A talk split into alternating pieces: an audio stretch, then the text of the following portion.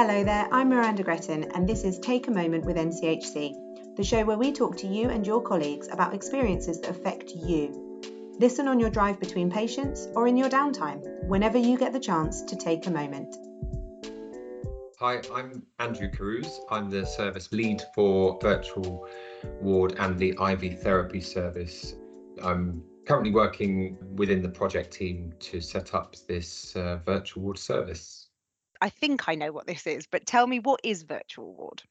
So virtual ward's actually been around for many, many years, probably up to 20. So it's it's been around a while and it's probably been kind of developed in many different ways over the years. So traditionally it was always an admission avoidance service where you had a team of people caring for patients within the community they would put extra layers of clinical cover and expertise to try and keep people out of hospital.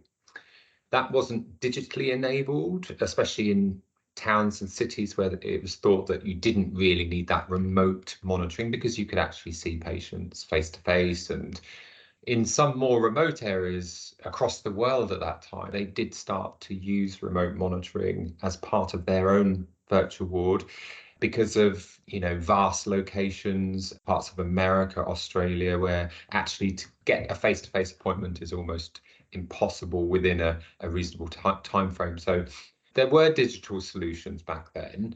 And then i think virtual ward kind of it just lost its appeal or there were just other priorities and and i think it's really raised its head again during covid from a step down perspective. So the hospitals needed to step down patients really quickly because of the pressure for beds. So they were discharging patients with oxygen saturation monitors and they were able to monitor them virtually. The technology side of things, I think that's really interesting because at the minute we send a clinician goes to the home, deals with the patient, and then goes to the next one. Talk me through the process here. Talk me through how it's going to work we're kind of joining teams really or we're aligning with the acute trust. So we're, we're going to be using the same technology. So irrespective of whether someone is stepping up or stepping down step up being community based admission avoidance step down being uh, shortening a hospital length of stay, getting someone home earlier than you would have usually been allowed to do because you were, you wanted a few more days of monitoring um, they will be given quite a, a, a big bit of kit to monitor many things, such as blood pressure, oxygen saturation, temperature. Um, we've even got a digital stethoscope so they can record their chest sounds, respiration rate. Plus, the patients will have to uh, kind of answer some questions each time. You know, how are you feeling? How's your breathing today? Is your cough getting any worse? And that will feed back into our dashboard. So all that data will be available to the staff who are overseeing. So that's not saying that someone won't need a visit, but ordinarily we may have wanted to visit that patient daily, irrespective of how they how well they were, because we didn't know until we got there. So we would book these visits quite regularly and um, transmitting this data whether it's three times a day or continuous. It allows us to keep an eye on the patient and you know keep an eye on the responses to the questionnaire. So it gives you that security that okay i don't need to see this patient today. I might just give them a phone call just say we're here just to give them a bit of reassurance but everything seems to be going well. Uh, we'll call you again tomorrow so it allows you probably to take more patients because you've got that oversight of quite a lot of people, but you're happy with a proportion of them, whereas a smaller proportion you may still need to go and visit. It's very specifically patients with respiratory disease, frailty, and heart failure, isn't it? Is it is it just limited to those people? It is, but frailty covers a lot of disease process. So frailty is, is, is a term to describe someone's ability to perform their kind of activities that you and I would perform without thinking. We use a frailty score. And if you need lots of care, and, and it just means that your frailty score is high. And if you need that much care, then that impacts on so many more things in your life. how we're starting virtual ward is for patients that are kind of entering a, a critical stage, as in they're deteriorating. So our aim in the step up model, so the community based model is to prevent avoidable hospital admission. So there are, we know there are lots of uh, people in our communities that may find it hard to access general practice maybe, or may not want to bother people about their illness, or the teams that are managing them, they understand that someone may be deteriorating, but they just can't necessarily put in the resource that is required. So it's not just about the monitoring, it's about what else virtual ward will add to that offer to our patients. I think what we will be able to offer is an enhanced hospital type service at home. So because they're monitored, we're able to offer more um, and really kind of push the boundaries slightly of what we do in patients' homes. Uh, but we want to kind of showcase this with a group of patients with this service. And if a community nurse thinks that her patient is potentially heading to hospital because they're slowly deteriorating and or their leg that they're used to dressing might be getting infected and they're thinking that the patient is not really coping with that well. Um, they may call virtual ward for the monitoring, yes, but can we think of something else to treat the patient at home with? So can we start intravenous therapy at home? We don't do that now. So the answer is yes, we can, and we're going to step in with um, lots of different treatment offers. There will be a criteria, of course, but the main criteria is without this referral, do you think the patient could end up in hospital? Not will, but could. That's the most important factor in my view, because we want to be able to make a difference. We want to be able to kind of reduce the pressures for our ambulance service, our A&E department and the wards in the hospital. And that's why they're investing so heavily in community services like virtual ward. Yeah, I was going to say the knock-on effects of this must be huge for the system. It could be, and and you know, we want to head for having a, a caseload of up to 177 patients. That's a big ward. This project goes across our normal boundaries, so we're covering Yarmouth and Waveney as well as all the places. So um, we're doing it across the whole integrated care system.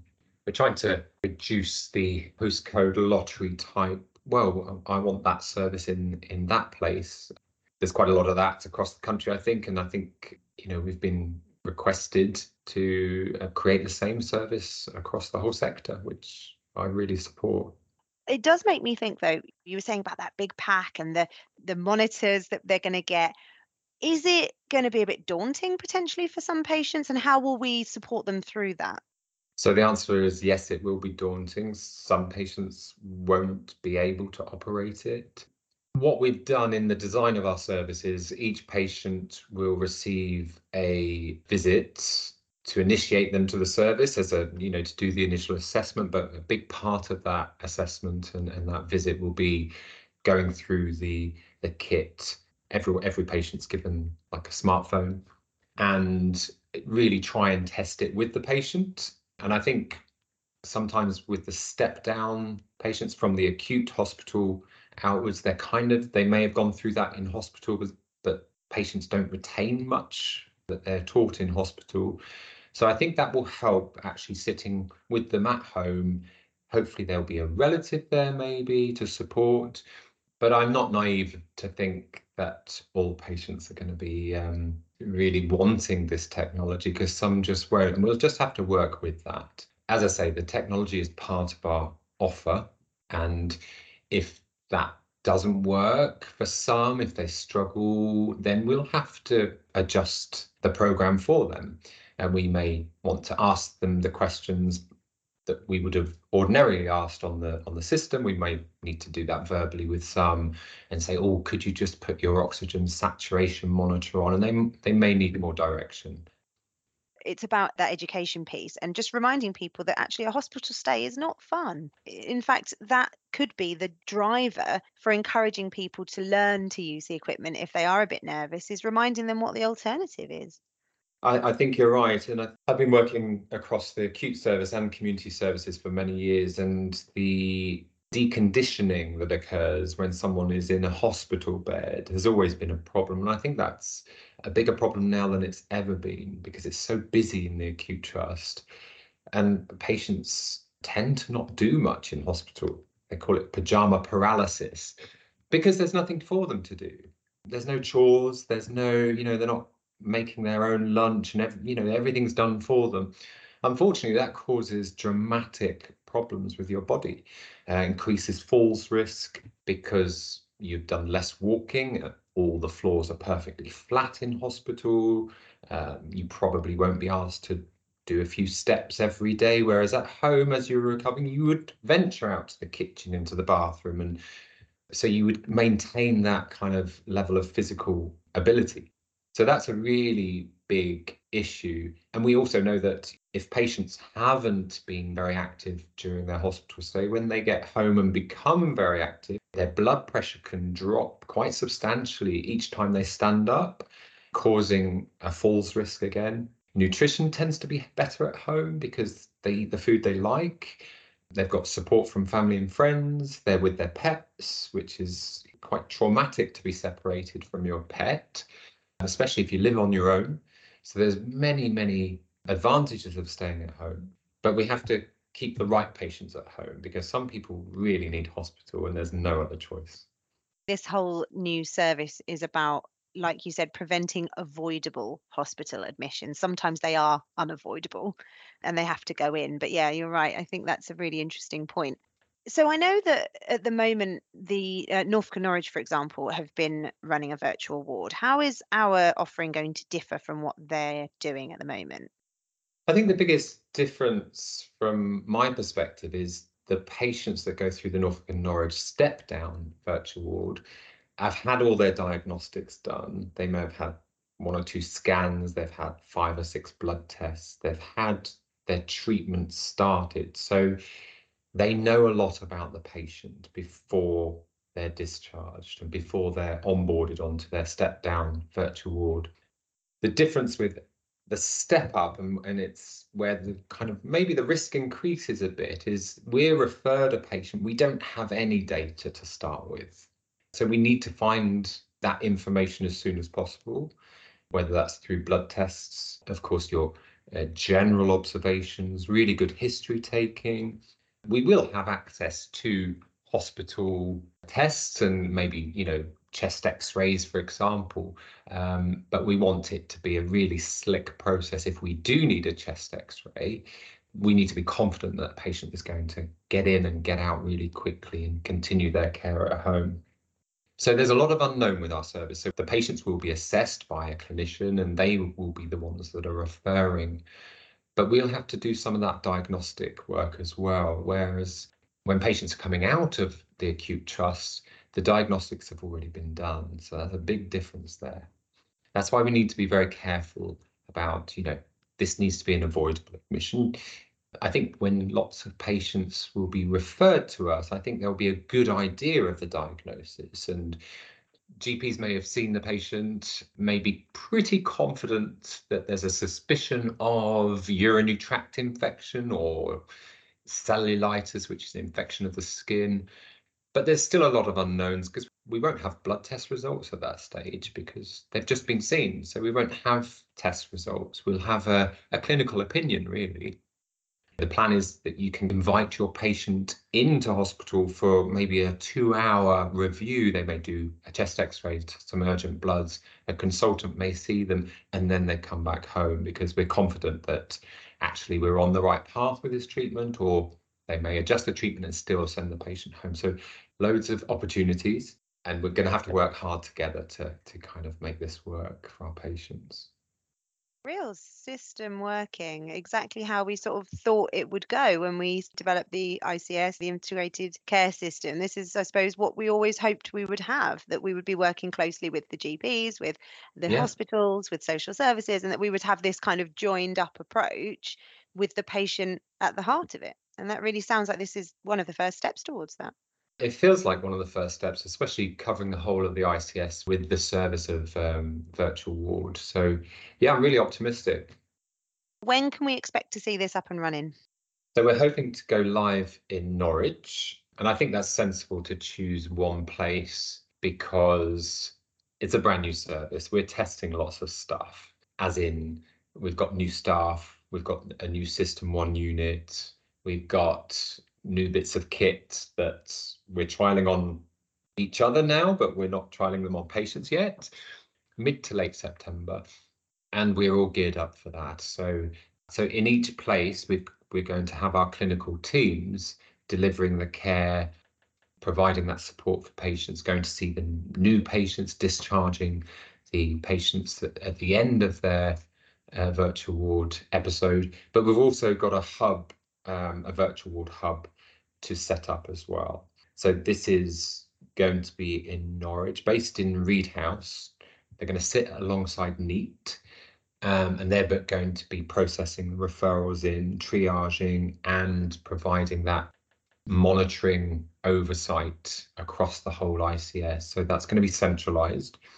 All the teams in each place will be able to access the monitoring, but of course, they're clinical staff and they may be out and about driving, seeing patients. So we just needed that consistent approach.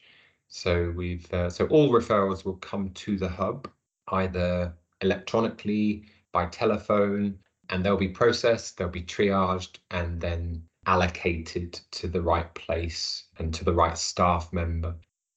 Lots of patients won't need high levels of care; they'll need just that initial visit and the monitoring.